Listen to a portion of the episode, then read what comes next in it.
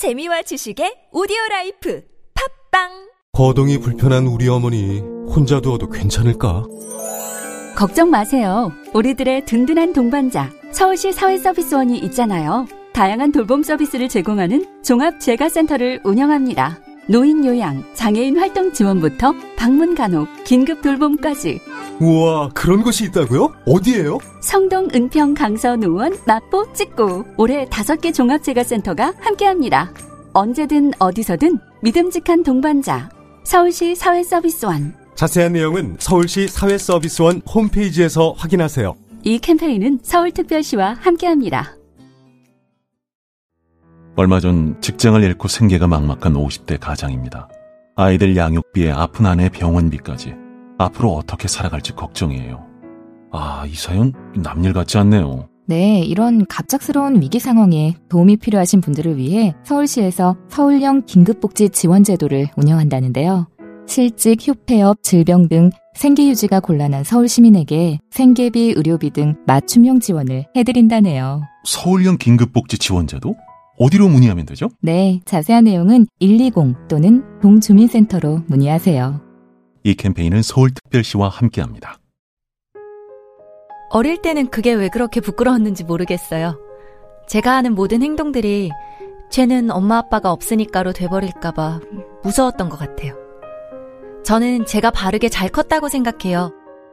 사람들이 저를 보고 엄마 아빠가 없지만 할아버지 밑에서도 바르게 잘 컸구나가 아니라 그냥 저는 제가 바르게 잘 컸다고 생각해요. 보육원 퇴소 아동들이 평범하게 자립할 수 있도록 함께 해주세요. 18 어른 캠페인에 기부해주세요. 아름다운 재단. 잡아 잡아 잡아봐요. 잡아 잡아 잡아 잡아 잡아봐. 잡아봐. 취업 창업 잡아봐. 지원 혜택 잡아봐 딱 맞는 기회 잡아봐. 잡아봐. 경기도 일자리 재단. 잡아봐.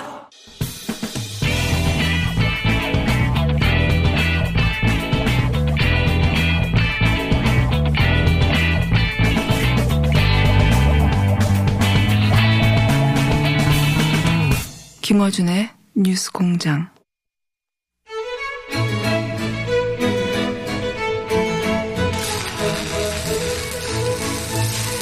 자, 용접소입니다. 수용접소 정의당 윤수아 원내대표 나오셨습니다. 안녕하십니까. 네, 안녕하세요. 어, 한 주도 큰 뉴스 없이 지나가는 법이 없어요, 요새는. 그렇죠. 네. 예. 자, 우선 조국 장관 사태. 음, 어, 여러 의미로 충격적이었습니다, 사실. 네, 정의당 입장에서 그렇죠. 예. 저도 그제 이제 저희는 건강보험이 원주에 있거든요. 아. 어, 거기에 가서 이제 국감 도중에 네. 그 이야기를 들었는데 한마디로 말씀을 드리면 네. 어, 소위 음, 착잡했어요. 그리고 여러, 이제 여러 그. 예. 어, 부인에 대한 음, 이야기를 했을 때는 아니 법률적 판단은 뒤로 하고라도 예. 따로 하고라도 어 저는 정치인이기 전에 저도 사람입니다. 같은 그렇습니다. 연민의 예. 그런 정을 느낄 수밖에 없다. 연민을 느꼈다. 이렇게 우선 표현하고 싶어요. 이제, 이제 사태 이후에 이제 나온 얘기지만 알고 봤더니 지난주에 이제 뇌 경색, 뇌 종양 진단을 받았다는 거 아닙니까? 어, 물론 본인은 꼭 그거라고 짚지는 않았으나 다들 결국, 결국 그게 결정적 요인이 아니었을까. 예. 그러니까 이제 생각보다는 좀 더 빠르게 하고 국회에서 일정 정도 가닥이 잡히고 나면 네. 음, 거치 문제 그런 것은 예상이 됐었죠. 그렇죠. 패스트트랙 전으로 예. 그런데 이제 35일 만에 전격적으로 어, 뭐 청와대에서도 예. 정확히 그 부분을 모르고 저도 원래 그 정도 되면 미리 좀 알고 다들 알죠. 예. 그런데 에, 갑자기 그렇게 된 것은 여당에서도 대단히 좀 혼돈스러운 상황. 네. 뭐 그것이 당에서도 곧그 어, 부인의 네. 그런 건강 문제라든가 이런 것들 때문에 인간적인 음, 대단한 고심 음, 그런 끝에 이루어졌기 때문에 저희 정의당은 음, 그런 깊은 고민 속에 이루어진 부분을 이해하고 또 한편으로는 뭐 어, 그 뜻을 존중한다 이렇게 표현한 거죠. 부인 진단이 그렇게 나왔는데 더 버티다고 요구하는 것도 사실 그거 어떻게 그렇게 말합니까? 예, 그건 불가능한 것 같아요. 예. 그리고 그냥 과거에 사건이 있어서 후유증이 심각하다는 거하고 지금 진단을 했는데 그런 게 나왔다는 건 전혀 다른 다른 아, 그렇죠. 이미 그 전에 그런 그 과거의 과정들이 있었기 때문에 예.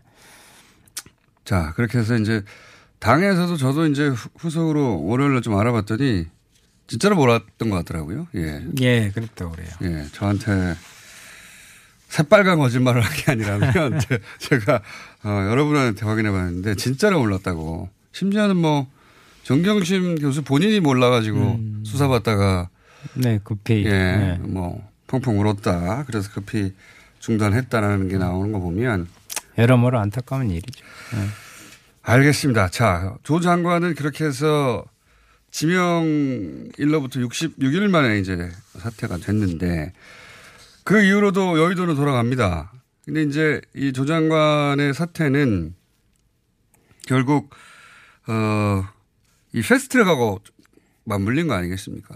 예. 원래는 다들 정치권에서 패스트트랙 어, 전으로 어, 사임을 하지 않겠는가 하는 전망들은 다들 했었죠. 네네네. 예, 예.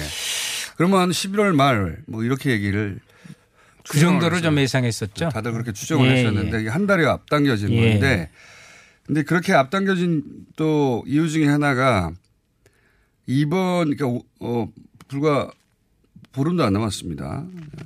10월 29일인가요? 그때 28일. 28일, 28일 어 선거법 말고 이 사법개혁안, 네네. 공수처와 검경수사권 조정안 이, 이 안은 10월 28일 날 부의할 수 있다고 지금 민주당에서 주장하고 있어요. 예.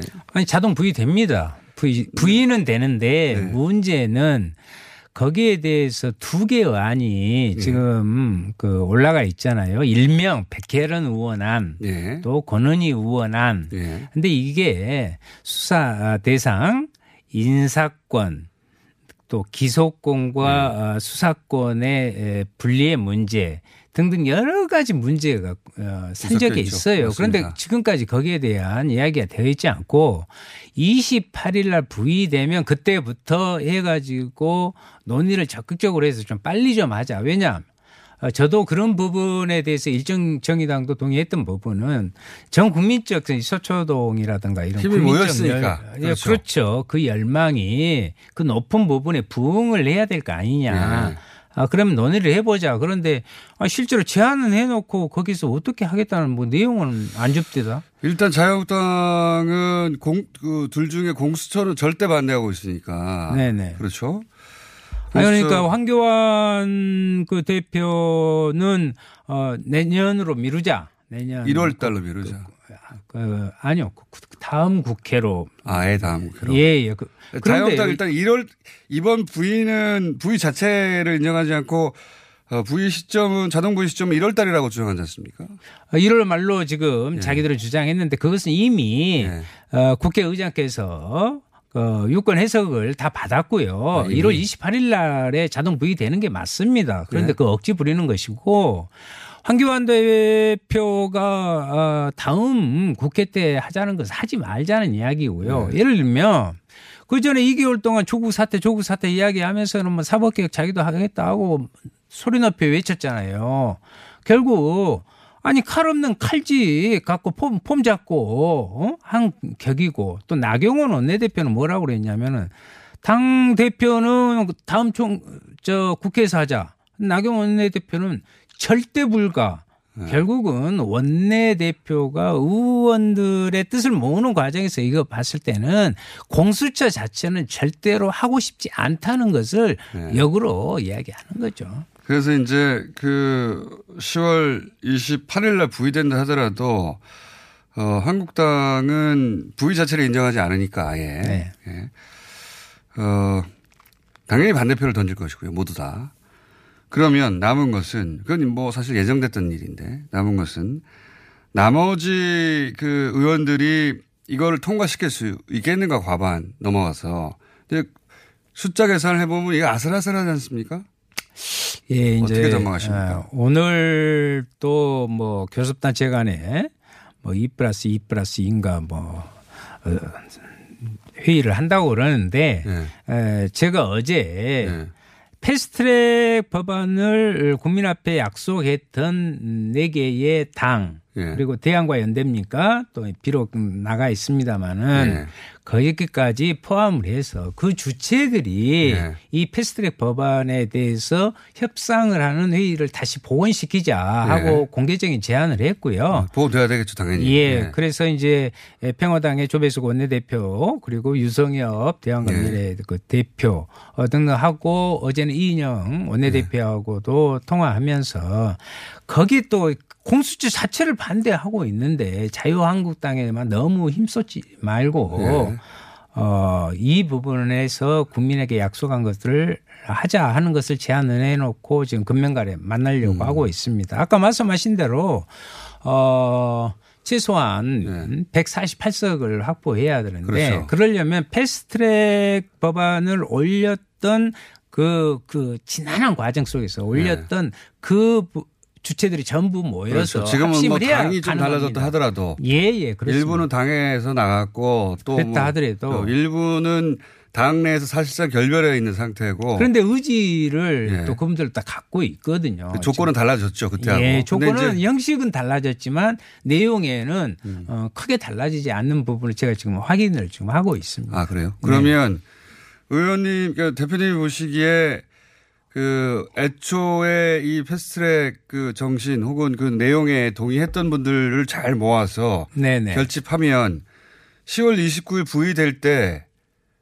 만들어질 수도 있겠네요. 잘하면. 그러니까 10월 28일 28일? 날은 사법개혁안이 자동 부의되는 거고요. 예. 딱한 달 차거든요. 그렇죠. 11월 말에는 이제 정치개혁에 관한 그 법안이 예. 이제 처- 부의되는데 이것을 지금부터 아까 두 개의 안이나 사법개혁안도 계속 논의를 계속 하다 보면 또 정치개혁도 여러 조금씩 미세한 부분이 있어요. 예, 예, 예. 그러한 것들을 같이 동시에 논의해서 동시 어. 통과를 시켜야죠. 이제. 그러면 10월 28일은 안 되고 11월 28일이 될 것이다 결국은. 그 안에 되겠죠. 예, 그 그, 안에? 그, 그때, 그때. 두 개가 나눠져서 표결에 나눠져, 아니, 나눠져서 지금 가고는 있는데 네. 논의의 진척이 전혀 없단 말이에요. 그래서 10월 28일 날 자동 부의가 되더라도 계속해서 그 이야기를 조정을 해야 돼. 두개 안을 올릴 수는 없잖아요. 본회의에. 그렇죠. 예. 그 10월 28일 사법개혁안만 먼저 표결에 붙여질 가능성은 매우 낮다. 그렇죠. 지금 현재 아무런 조정안도 지금 네. 서로 마련하고 있지 못합니다. 부의는 되지만. 그러니까 둘 다 되는 한, 하, 둘 중에 하나만 되는 한, 둘 다 안 되는 한, 두 가능성이, 가능성이, 세 가지 가능성이 다 있는 둘 다. 될 수가 없어요. 그것은 네. 어, 서로 이제 그 계속 그 바른 미래당에서는 권은희 안을 이야기하고 있고 제 말은 사법개혁안도 물론 그렇지만 그, 사법개혁안과 선거 관련 법안 두 개가 어쨌든 결국 다 통과되는 가능성 하나하고 예, 예. 둘 중에 하나만 되는 가능성 혹은 둘 다 안 될 가능성 이 세 가지 다 있는 거 아닙니까 현재? 다 있는 건데 두 개는 시대의 가장 큰 개혁의 화두 아니겠습니까? 그리고 국민들이 그렇게 요구하고 이런 진통을 사회적 진통을 겪었고 그렇기 때문에 에, 꼭 그, 통과시켜야 되고 그렇게 되리라고 봅니다. 표결이 따로따로 이루어질 가능성은 있습니까? 그러니까 사법개혁안이 개혁안이 먼저 표결에 붙여지고 그다음에 선거법원이 이제 원래 4월 원래는 같이 하기로 했죠 네, 물론. 4월 달에 같이 아니 같이 합니다. 그런데 이제 표결 의결 순서도 예를 들면 선거법을 하고 먼저 그다음. 아, 예, 네. 그건 이제 바로 바로 이렇게 하는 건데 그만큼 또 선거 제도에 관해서는 각그 국회의원들의 개인의 개인의. 이해관계가. 있으니까 더 공- 복잡하죠. 공통의 개혁 과제를 동시에 해서 대한민국 근본적인 개혁의 대전환점을 만들자는 부분이기 때문에 그게 큰 서로 간에 이견은 없고 우선 빨리 좀 논의부터 해서 좀 어, 수정하고 그러한 것들을 단일화를 만들어내고 해서 그 내용을 채워야겠죠. 근데 지금 상계 교섭 단체가 한다고는 하는데요. 자유한국당이 저렇게 교섭한다 하는데 그것이 그대로 되겠습니까? 그리고 저희들이 음 패스트트랙을 했던 여야 사당 법원에 자유한국당이 지금이라도 안을 낼 수는 있어요. 그럼 안을 내면 되지 왜 저렇게 밖에서. 딴소리를 하고 안 되겠죠. 예, 영웅- 안 냈었고. 제가 봤을 때는 영웅 본색이 아니라 완전히 황교안 대표 같은 경우는 정말 그 위성과 또 다른 그 그런 본색을 이미 드러내고 있다. 이번 주 또 한다고 그래요. 국정 대전환 뭐예요? 아니 국정 대전환을 이런 상황에서 대통령이과 정부가 하는 것이 자기가 무슨 국정 대전환을 합니까? 저는 본인이 대통령 된 다음에 해야 되는 거 아닌가요? 아, 이합 전에 뭔 이야기하시 용인해 준다고 한 것과 좀 똑같은 거에서 착각에 좀, 빠- 좀 여론 지지율이 좀 올랐다고 그래서 그러는데 그것이요. 그 일장 춘몽에 끝날 확률이 커요. 그런 본색을 드러내면. 국정 대전환. 예. 유승민 여- 이거 한 가지만 여쭤보겠습니다. 이거는 전체 지형과 관련이 있는 거라서 유승민 전 대표가 이제 뭔가 결단하려는 시기가 다가오는 것 같습니다. 뭐 어떤 결단을 내릴까요? 어, 뭐, 유승민 개가 나가는 것은, 음, 어, 아, 개, 유, 유승민 개가 나가는 것은 유승민 개파. 계열. 예. 계열. 이렇게 이해하십시오. 이거 또 따로 이렇게 떨쳐놓고 이야기하면 또 이상해요. 의원님 어, 아, 방송 무서워요. 사고 많아서 저희 PD가 네. 양복 입고 갔다 왔어요. 자, 아, 어쨌든 그래서 그랬는데 굳이, 예, 이제 굳이. 결국은 음, 안철수 어, 문제와 네. 그분의 문제와 이렇게 떨어질래야 떨어질 수가 없는데 지금이 며- 행위가 안 행방? 그렇죠. 행방이 묘연하다 하면 이건 그 찾으러 갔다 다녀야 되니까 행방이 미국에 묘연하기보다는 정치적 행방이 묘연하다 이렇게 어, 좀 그렇게 봅니다. 왜냐하면. 지금과 같은 어떤 어떻게 보면 대단히 여러 가지로 어, 결정을 해, 해야 되는 시기에 멀리 지금 떨어져서 아직도 관망하고 있기 때문에 네. 그럼 우리는 무엇을 할 것인가? 그래서 계속 이렇게 그럼 탈당을 선언하자. 걸로 거의 정해진 것 같아요. 예. 글쎄요, 저는 그렇게 보지 않습니다. 아, 그것도 쉽지 않을 것이다. 지금 당장 뭐 하태경 의원 같은 경우는 11월 다음 예, 달이나 이렇게 뭐 탈당할 수 있다 그러는데 그것 또한 음, 저는 그렇게 비례대표 문제가 있고요. 그렇죠. 예. 그렇죠. 그분들이 못 어떻게. 나갑니까? 예.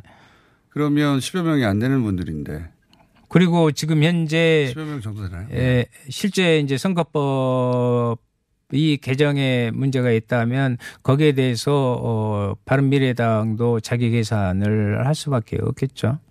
안 나갈 수도 있다 이렇게 보십니까? 결국. 예. 결국 더 좀 지켜봐야 될 것 같습니다. 안 나갈 수도 있어요. 저는 그렇게 봅니다. 안 나가는 게 아니라 못 나가게 되는 거죠. 예. 안철수게 안철수 전 대표의 확실한 뜻이 거기에 담기지 않으면 네. 어 그러면 이제 도로 바른당 아니겠습니까? 예, 도로 바른당이요. 예. 네, 도로 바른당이 되는 거라. 뭐 당은 명칭은 하도 많이 바꾸니까요. 언제든지 바꿀 수 있겠죠, 그분들은. 여기까지 하겠습니다. 자. 그런데 이제 이- 예. 이것은 하나 좀 지적을 하고 싶어요. 예. 잘못 알고 계시는데 그 자유한국당에서 어제도 그런 이야기를 하던데 그 김도우 예. 어, 의원이 예, 예. 이거 뭐 그러면 특수부 예. 축소하고 세운다 한다 하더니 폐지한다 하더니 이제 반부패 수사처럼 예, 이름도 예. 명칭도 바꿨잖아요. 예, 예. 왜 대구에다는 놓고 이것은 자기들을 겨냥하는 정치적 아, 탄압을 맞습니다. 위한. 이런 천박한 이야기를 할 수 있습니까? 그러면 강주에는 왜 있습니까? 도대체. 그래서 결국은 자유한국당 입장에서는 검찰 개혁의 가장 핵심인 공수처에 대해서 예. 공수처가 국회의원 그리고 검사, 판사, 경무관급 이상 고위공직자 한마디로. 예, 운물이 맑아야 아래물이 막습니다. 운물이 다 썩어 있잖아요. 그래서 1996년 새정치 국민회의부터 또 노무현 정부 시절부터 해서 계속 공수처에 대한 부분들 했지만 지금까지 실패했는데 그래서 저는 한편으로는 국회에서 공수처 설치에 대한 총력을 기울여서 꼭 해야 된다. 이미 조국 장관이 에, 저는 그뭐 어, 공개 소환 금지, 에, 정관 애우 금지라는 조직 문화 개선, 심야 어, 예, 수사의 금지 이런 것들을 하고 또 예. 감찰권 강화, 어, 또 피사실 공표에 대한 엄격한 예. 제한 이런 것들이 작은 것 같지만 법무부 장관으로서 밑자락 이것도 대단한 성과예요. 이때까지 못했으니까요. 이제 말만 하다가. 그분은 뭐 불쏘시개라고 네. 그랬는데 여기에다가 불을 붙이고 국회에서 거기 이 검찰 개혁에 에, 크게는 사법 검찰 개혁인데요. 거기에 대한 방점을 명확히 하고 또 그것을 할 수 있는 정치적 개혁을 정확히 해서 이 정치판을 바꾸지 않으면 이러한 것들은 계속 될 수밖에 없다. 그래서 이번에 패스트트랙 에, 법안을 같이 준비하고 어, 또 국민적 지- 국민적 지지를 받았던 분들이 해내고 또 그것을 폭력적으로 불법적으로 방해했던 지금 낯들고 있니 하는 그분들 그분들에 대해서도 분명하게 검찰이 명확하게 에, 법대로 해라 하는 것을 또 주문할 수밖에 없죠. 알겠습니다. 오늘 여기까지 하겠습니다. 정의당 윤수아 원내대표였습니다. 감사합니다. 네, 감사합니다. 시민 여러분, 서울에 살다 보면 불편한 일이 종종 있잖아요. 길거리의 쓰레기통은 왜 없어졌을까? 재건축 공사 현장 주변의 길고양이를 보호할 수는 있을까? 내가 제안한 얘기가 500명의 공감을 얻으면 공론장이 열리고 5,000명이 참여하면 서울시장이 답변하고 정책에도 반영된답니다. 이런 게 일상의 민주주의겠죠? 시민 참여 플랫폼 민주주의 서울. 지금 민주주의 서울을 검색하고 당신의 생각을 올려주세요.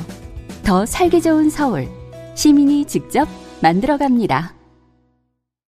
시더 시더 아빠 발톱 너무 두껍고 색깔도 이상해 이 녀석 그럴까봐 내가 캐라셀 네일 준비했지 갈라지고 두꺼워진 발톱 무좀이 싹 사라진다고 미국 판매량 1위 600명 임상 실험을 거친 전 세계 48개국 손발톱 케어 압도적 지배자 캐라셀 네일 2주 후 달라진 손발톱을 경험할 수 있습니다 네이버에서 캐라셀 네일을 검색하세요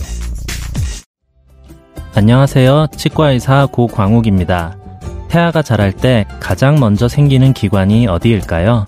바로 입입니다. 먹는다는 것은 삶의 시작이자 끝인 것이죠. 100세 시대인 요즘은 치아를 100년 가까이 사용합니다. 그럼 어떻게 해야 치아를 100년 동안 건강하게 관리할 수 있을까요? 바로 올바른 칫솔질과 정기적인 스케일링입니다. 가까운 치과를 방문하시면 치과의사 선생님께 올바른 칫솔질을 배울 수 있습니다. 그리고 1년마다 건강보험 적용이 되는 스케일링 치료 놓치지 마세요. 이 캠페인은 유디치과협회와 함께합니다.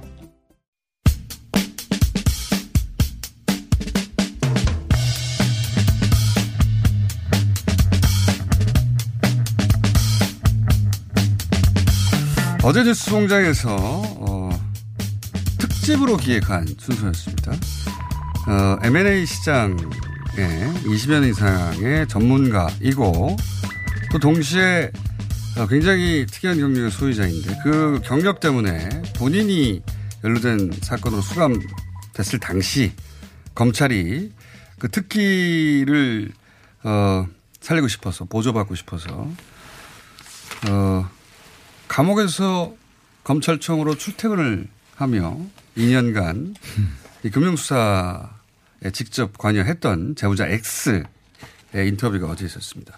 워낙 전문적인 내용이 많이 등장하다 보니까 어, 정확하게 이해를 못했다는 분들이 있습니다. 해서 세 분 변호사를 모셨습니다. 양지열, 김남국, 신장식 세 분의 변호사입니다. 안녕하십니까? 네, 안녕하세요. 안녕하세요. 요즘 자주 등장하는 분들입니다. 그 이분들을 모신 이유가 어, 변호사라고 해서 이 소위 조국 펀드 어, 어, 건이라고 불리는 사모 펀드 사건에 대해서 잘 아는 게 아니에요.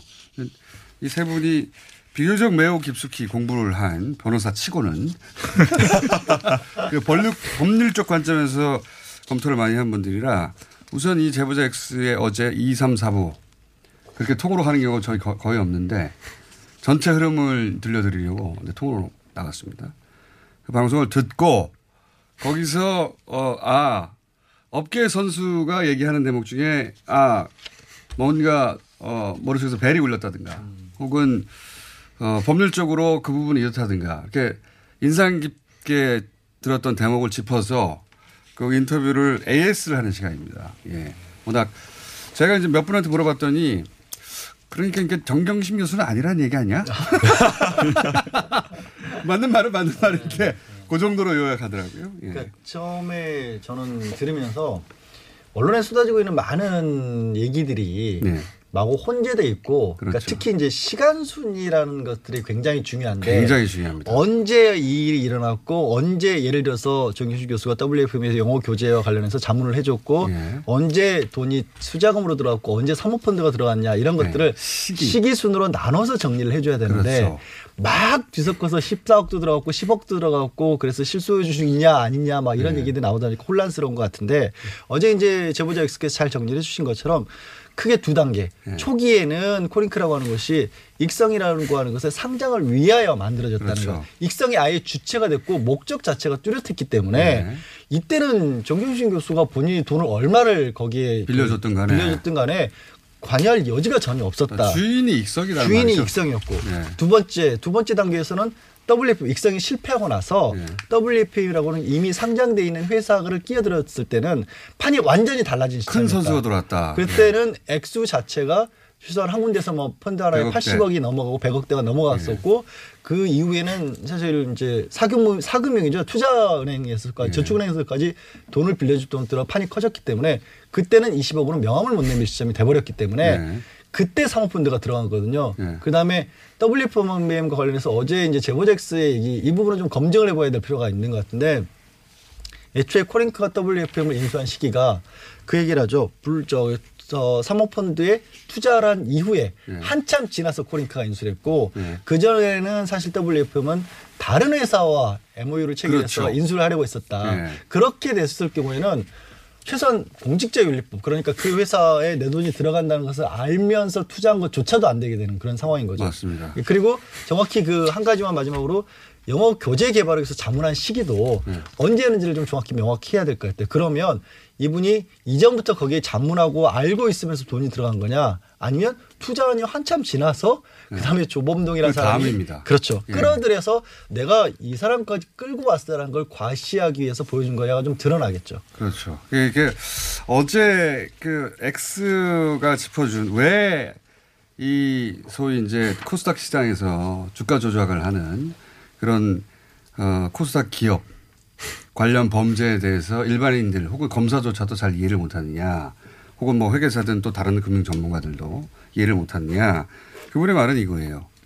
재벌은 재벌 회장이 수십 년 동안 지배하고 모든 수익이 재벌로 가기 때문에 돈만 쫓아가면 끝났는데 이분의 이야기는 코스닥은 자잘한 수많은 기업들과 관계자들이 들어갔다가 나왔다가 주인도 바뀌었다가 그러니까 어느 시점을 자를 거냐에 따라서 이게 누구의 것이냐가 계속 바뀐다. 그런데 그냥 정경심 맨 꼭대기에 수계 놓고 모든 걸 바라보니까 그 이 범죄 전체를 한 사람처럼 보이게 되는 착시가 있다. 이게 제 제가 어, 들었던 가장 왜 사건이 이렇게까지 돼버렸는가. 누군가의 악의가 없다 하더라도 그럴 수 있죠. 예. 네. 악의도 있을지 몰라요 일부 어딘가에. 어, 어딘가에 예. 어딘가 있을 아기가- 냄새 냄새는 나는데 눈에는 잘 안 보이는 악의가 없다 하더라도 그런 착시가 있는 것이다. 네. 그래서, 그래서 자기 같은 전문가가 보고 사람의 관계를 쫓아가야 된다. 누가 네. 음. 들어갔지, 누가 나갔지, 그걸 언제 들어갔지 된다. 언제 예. 나갔지 그렇죠. 예. 그걸 계속 찾아야 되는데 그걸 안 했. 언론은 안 했다. 전무하다. 뭐. 근데 이제 이 뭐 주가 조작이나 우회 상장 뭐 또 코스피 코스닥 이렇게 얘기하면 여기서 돈이 어느 정도 규모가 움직이는지 네. 우리 국민들이 상상을 잘 못하세요. 그러니까 왜냐하면 우리 국민들한테는 뭐 1억이든 5억이든 10억이든 20억이든 하면 굉장히 큰 돈이거든요. 개인은 뭐 천만 원도 큰 돈이니까. 예, 그러니까요. 근데 제가 2010년에 우리나라에서 거의 최고의 주가 조작 사건이라고 할 수 있는 게 2010년에 도이치방크가 코스피 2000을 코스피 200을 한 방에 주가 조작을 했는데 그때 네. 들어간 돈이 10분간 2조 4천억이에요. 주가 조작을 위해서 주가. 조작을 위해서 동원된 돈이 10분간 2조 4천억인데 10분간 2조 4천억을 확 물량을 밀어내야 되잖아요. 네. 그러니까 이 자칫하면 그냥 인터넷 라인에서 이 안 될 수도 있겠다, lag 걸릴 수도 있겠다 싶으니까 그 10분을 위해서 인터넷 선을 별도로 구축을 합니다. T T1이나 뭐 이렇게 바로. 네, 별도로 구축. 네. 이래서 돈이 굴러가고 주가 조작이 일어나는 게 가장 큰 파행이 나지만 이 정도 돈이 10분 만에. 예, 10분에 2조 4천억 원. 그래서 10분 10분 만에 448억 원의 이득을 취합니다. 10분에. 예, 10분 2조를 넣어서 448억 원. 예. 많이 못 본 것 같은데요. 아니죠. 2조는 어쨌든 자기 회수하는 돈이. 그러니까 회수 회수한 돈이니까 팔았어요. 2조 4천억 원치를 팔아 가지고 448억 원은. 그러니까 뭐 다음 주- 400억을 10분 만에 벌었으면 야. 네. thank you죠. 예, 그러니까 그 정도 돈이 굴러가는 곳이에요. 음. 그래서 결과적으로 국민들이 느끼는 되게 많은 돈처럼 느끼지만 그 돈 갖고는 정경심 교수가 여기 들어가서 뭘 할 수가 없다. 음. 즉 어제 결정적으로 드러난 거는 정경심은 이 판의 깜이 아니다. 제가 사실은 방송 전에도 후에도 계속 물어봤거든요. 아니 이렇게 저렇게 이런 식으로 네. 이제 본인이 디테일 알아야 되는 거 아니지 않냐. 뒤에서 어 관여했을 수도 있고 음, 오천 조카를 통해서 관여했을 수도 있고 혹은 뭐 기타 등등의 방식으로 관여했을 수 있지 않냐. 이분이 이제 하는 얘기는 안 돼. 길게 설명하니까 귀찮으니까 안 돼. 그러면서 이제 어 저는 그 안대에 주목을 했어요. 아마추어가 네. 끼는 걸 원치 않는다는 거예요. 그리고 오히려 정경심 교수가 끼어든다라고 하면 그건 위험해질 여지가 있거든요. 그렇죠. 왜냐하면은 청와대 민정수석이라고 하는 자리가 네. 마치 무슨 그 권인 권세를 이용해 가지고 권력을 이용해 가지고 주가 조작하는데 이용하는 것처럼 말을 하지만 야당이나 아니면 일부 보수에서 사실은 오히려 그게 리스크가 될 수가 있는 거잖아요. 네. 만약 그 뭐 조국 법무부 장관이 들어간 사모펀드 투자된 회사에서 뭐가 문제가 있다라고 하면 오히려 청와대에서 감찰 업무나 이런 부분에 있어서 할 수 있는 부분이기 때문에 또 언론에서 또 팔 수가 있기 때문에 오히려 저는 이게 리스크가 된다라고 보이고요. 그래서 저는 이 안 돼라고 하는 말이 그냥 뭐 돈이 적어서 안 돼라는 부분도 있지만 부담스러워서 안 될 수도 있겠다라는 그런 생각이 그 들더라고요. 가족이 만약 연루되면 자기들 돈 벌려고 들어갔다가 다, 다 그냥 털리는 거 아니에요. 왜냐면 지금 조범동이 그래서 털린 거죠. 그러니까요. 처음에는 이게 리스크 관리가 잘 돼야 되잖아요. 비, 기밀 유지나. 그래서 네. 저는 이런 점에 주목을 했고요. 그 다음에 이제 두 번째는 결국에는 이 쭉 여러 가지 이 기획을 하는 과정에서 가장 많이 발생했던 범죄가 업무상 횡령 그리고 또는 배임이거든요. 네. 근데 이제 조범동 씨의 이 조카의 공소장을 보니까 범죄 사실이 16가지인데 11가지가 이 업무상 횡령과 배임. 돈을 빼돌렸다는 거예요. 네. 아, 예. 그래가지고 제보자 X가 이야기한 것도 업무상 횡령한 돈 13억 원을 이야기를 하더라고요. 네. 그런데 실제 업무상 횡령한 거의 금액이 63억 정도 되더라고요. 네. 근데 13억을 이야기를 하시면서 13억 중 3억은 개인적으로 조범동이 쓰고 그 다음에 나머지 썼다고 했으니까 저범동 씨 혼자 썼는지는 모르겠어요. 아니 혼자 쓴 걸로 나옵니다. 개인적 유용으로 한 걸로. 네 공소장이 네. 그렇게 나오고요. 나머지를 뭐 이렇게 상환 요구를 받아가지고 돌려줬다라는 식으로 이야기를 했는데 이거를 좀 정확하게 AS할 필요가 있어요. 13억 원 횡령한 게 웰스 CNT에서 13억 원 횡령한 게 하나가 있고요. 또 WFM에서 대여금 명목으로 코링크 PE에 대여금 명목으로 횡그 이렇게 해가지고 횡령한 것 두 가지가 있어요. 그런데 두 가지 자금 쓰임 유형이 다른데요. 이 웰스 CNT에서 업무상 횡령했다라고 하는 13억 원은 그중 10억 원은 이 WFM의 자금 인수하는 자금 상환에 쓰이는 걸로 나오고요. 그 다음 나머지 3억을 피, 그 피고인 조범동이 개인적 유용한 걸로 나오고. 거기서도 저도 잘 이해가 안 가는 게 네. 하나 있는데 그 10억이 처음에는 보도될 때 익성으로 돌아갔다. 그렇죠. 그러니까요. 그러니까 이제 여러 개가 왜냐하면 횡령한 범죄 사실이 익성이 빠져버렸어요. 갑자기. 여러 개가 나오니까 지금 그렇게 나오는 거거든요. 그래서 저는 이게 결국에 이 업무상 횡령이라고 하는 범죄가 횡령을 만족해서 하는 게 아니잖아요. 그러니까 이 범죄가 아 횡령했으니까 내가 너무 행복해라고 하면서 돈은 그래 피고 그 뭐야 조범동 너가 만들었어 아니면은 뭐 신잔식 변호사님 쓰세요 이렇게 하는 게 아니잖아요. 횡령하려고 하는 그 이유는 그 돈을 어디다가 쓰려고 하는 거잖아요. 그러니까 결국에는 이 횡령 범죄로 인해서 범죄 수익을 누가 가져갔는가를 봐야 되는데 정경심 교수는 가져가지 않았다라는 거예요. 또 특히나 저는 결정적으로 진짜 정경심 교수가 무죄다라고 생각하는 이유, 아니, 무죄 이 실소유주가 아니다라고 생각하는 이유가 뭐냐면 피해자다라고 생각하는 이유가 뭐냐면. 이이딱 이거 하나만 할게요. 이게 굉장히 중요한데요. 웰스 CNT에서 13억 원 횡령한 돈은 네. 이 정경심 교수가 14억 투자한 블루펀드에서 웰스 CNT로 투자, 투자가 되고 회사를 쓰레기로 만들었다고. 웰, 표현했어요. 그렇죠. 웰스 네. CNT에서 IFM으로 내려간 그 회사에서 횡령이 된 거기 때문에 네. 정경심 교수, 교수의 돈을 쓴 거죠.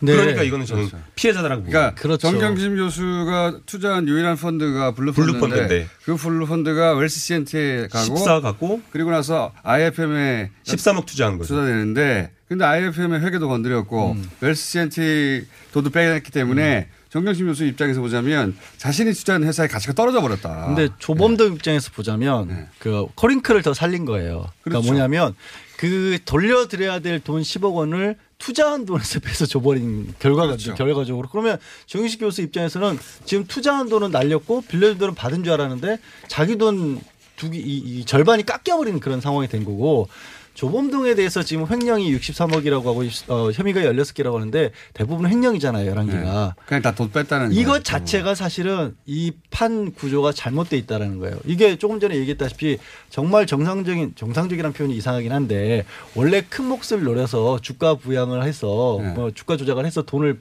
띄기려고 한 거라면 이걸로 범죄를 할 게 아니죠. 왜 거기서 돈을 빼내는 거를 잡습니까? 잡을 수 있었던 게 이거밖에 없었다라는 그러니까 주가 조작을 해서. 뻥튀기로 돈을 벌려고 하는 사람한테 이 판을 그렇게 만들어진 판인데 그렇죠.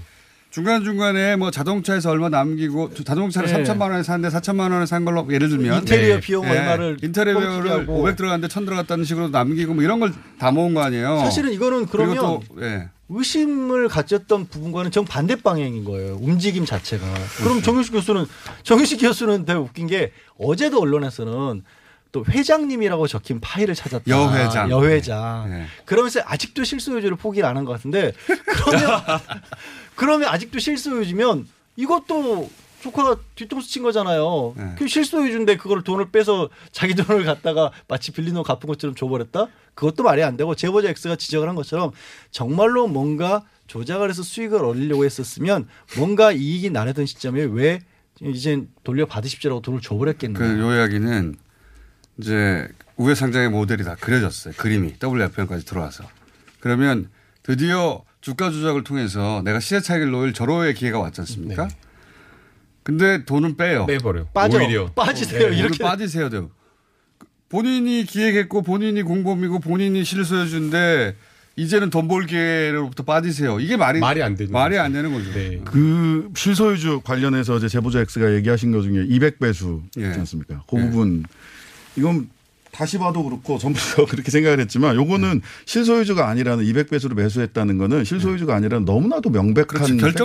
거죠. 결정적이에요. 그냥 그냥 액면가로 들어가야 되죠. 실소유주면. 네, 실소유주면 액면가로 들어가야 돼. 왜냐하면 이 이걸 200배로 들어가면 자신의 주시 주주로서의 권리를 200분의 1로 스스로 줄이는 거죠. 줄여버려가는 거예요. 그러니까 이 목표는 뭐냐면 이렇게 200분의 200배수로 들어간 이유는 자본 비율 변동 없이 지분 비율 변동 없이 그렇죠. 즉 소유자가 그대로 유지되는 가운데서 그런 그 지배권 변동 없이 현금 자산을 증가시키려고 그렇죠. 하는 거예요. 회사의 돈 결과적으로는 회사의 돈이 필요해서 했던 거죠. 그러니까 자본금은 이렇게 들어가니까 200배수로 들어가니까 2억 5천만에서 2억 5천 250만 원밖에 안 돼요. 그렇죠. 500만 원, 그 200, 250만 원딱 늘어났어요. 근데 현금 자산은 예.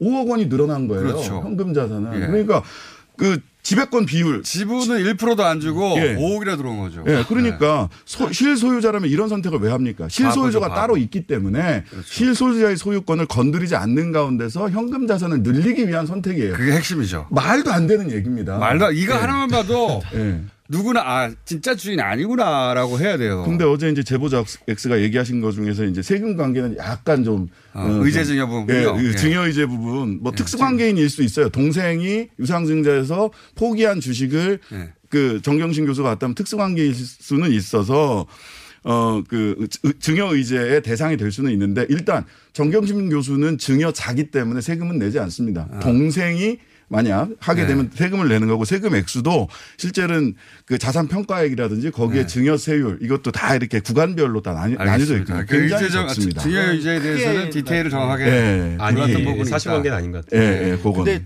예. 또 제보자 X가 지적한 부분 중에 저는 사실은 아직까지도 일정 부분 검찰에 또 선의를 가진 부분도 있다라고 믿고 싶은데 어제 제보자 X가 굉장히 아픈 얘기를 하더라고요. 무슨 증권이라든가 이런 금융 의혹과 관련된 수사를 하면서 회사를 처음부터 이렇게 드러내놓고 공표하다시피 수사를 하는 경우가 어디 있느냐. 그러니까 정말 예. 사실 우리도 지금 이렇게 얘기를 하면서 네. 코링크나 WFM이나 그- 익성이나 그때 뭐 신성 생각을 못 해봤죠. 얘기를 하면 사실 이 회사들은요 여기는 상장된 회사도 포함되어 있는데 네. 회사가 곤두박질 치고 있는 거예요 사실 네. 저는 이 이 그 어제 방송이 하도 재밌어서 제보자 X가 다른 데서 한 방송까지도 들어봤는데 네. 그 얘기를 하시더라고요 제보자 X가 자기가 옛날에 검찰의 수사를, 수사를 돕고 있었을 때 굉장히 의아했던 게 본인이 검토에 들어가면 주가가 떨어진다는 거 그 회사 주가가 어떻게 하는지 모르는데 어. 비밀리에 수사라는데 그런데 이게 보고를 해서 이거 안 되겠습니다. 이건 나오는 거 없습니다 하고 종료를 하면 그또 다음에 올라가. 주가가 폭등을 한다라는 거예요. 그럼 뭐 검찰에서 했다는 얘기인데? 그, 그, 그거는 그 얘기는 안 했어요. 제보자 엑스도 얘기 안 했고. 아니, 본인도 모르죠. 본인도 모르는데 그게 너무 신기하더라는 건데 그만큼 사실은 이 금융시장에 어느 회사가 수사의 대상이 된다는 것 자체가 굉장히 민감하게 작용할 수밖에 없는데 네. 어떻게 처음 시사 수사 시작하는 때부터 이름들이 다 밝혀져 나오고 내용이 다 실시간 나오고. 그 얘기는 정경식 교수 한 사람을 바라본 수사였기 때문에 이렇게 가능한 정상적인- 표적 수사죠. 그죠. 표적 정- 수사. 그러면은 맞습니다. 이제 의심스러운 점은 왜 수사가 이렇게 대대적으로 이루어졌냐라는 거거든요.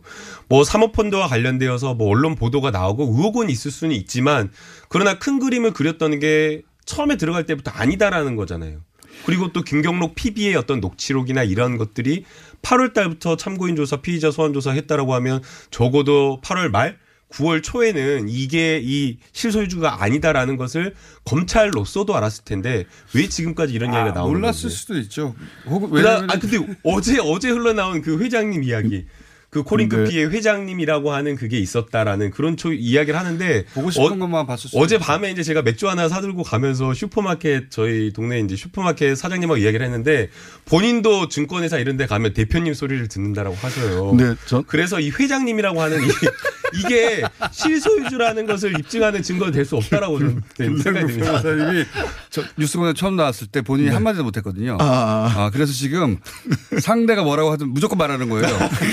신 변호사님도 무조건 말하시면 하세요. 아, 저는 그러면 어제 이 얘기 쭉 들으면서 사실은 이런 뭐 일타 강사의 예. 도움 없이도 지금 사모펀드 문제로 가, 문제에서 검찰이 해야 될 수사가 예. 당면에 있는 수사가 몇 개 있어요. 하나는 우리은행하고 하나은행에서 DLF 예. 이거 제가 보기에는 완전히 사기거든요. 손태승 회장부터 일선 아, PB까지 금융수사 중에. 예, 금융수사 중에. 그 다음에 라임 자산운용이요. 예. 1조 3천억을 환매 중지를 했어요. 돈을 안 내주는 거야. 야, 나, 나, 나돈 음. 다시 돌려줘 하는데 안 내주겠대.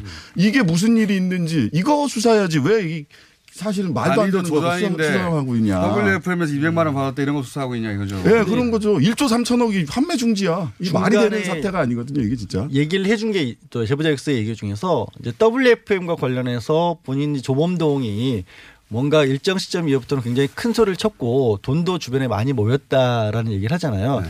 그리고 저도 얘기는 이제 다른 사람으로부터 간접적으로 들은 게 여의도에서 어, 뒷배가 있으니까 이쪽에 좀 붙어야 된다는 소문이 돌긴 돌았대요. 그때 네. 이 제보자 X는 이렇게 보더라고. 이 시장을 훤히 아니까. 음. 그리고 여기 그 언론에는 등장하지 않는 많은 관계자들을 직접 음. 알더라고요. 그러니까 네. 그런 있다. 사람들의 누가 입에서는 있다. 틀림없이 아마 조국 당시 민정수석 이름이 나왔을 텐데 네. 그래서 저도 검찰의 수사에 착수했다고 보는데 그러니까요. 근데 문제는 그 이후에 들어가서 판을 보면 그 다음에는 그 구도를 제대로 파악을 했었어야죠. 어느 시점인가는 저도 조- 김남국 변호사가 얘기한 것처럼 어느 시점인가부터는 그거를 볼수 있었던, 다면 아직도 모른다면 억지로 눈 감고 있는 거 아닌가. 억지로 눈 감고 있다고 저도 봅니다. 그렇게밖에 그렇게밖에 이해가. 안 되는데. 이해가 안 가요, 지금 상황이. 그리고 또그 그러니까 조국 장관 이름을 팔아먹었을 것이다. 저 오천 조가가. 그래서 수사를 했을 예. 거예요, 아마. 그걸 재료라고. 그렇죠. 그다음- 업계 전문 용어. 그다음 이제 또 제보자 X 같은 제보자 Y한테 제가 또 다른 이야기를 좀 들었는데요. Y가 있습니까? 예. 그러니까